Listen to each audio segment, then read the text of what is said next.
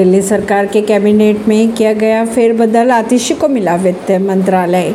बिहार के लखीमपुर सराय में अमित शाह पहुँचे। पीएम मोदी ने भारत के दुनिया में गौरव दिलाने का काम किया। लखीसराय से बोले अमित शाह। महाराष्ट्र के छह जिलों में आज और तीन जिलों में कल के लिए बारिश का ऑरेंज अलर्ट हुआ जारी। रूस में कुरान का अपमान अपराध है, स्वीडन मामले पर बोले पुतिन। शिमला की जगह बेंगलुरु में होंगे विपक्षी दलों की बैठक, तेरह और चौदह जुलाई को होगा मंथन।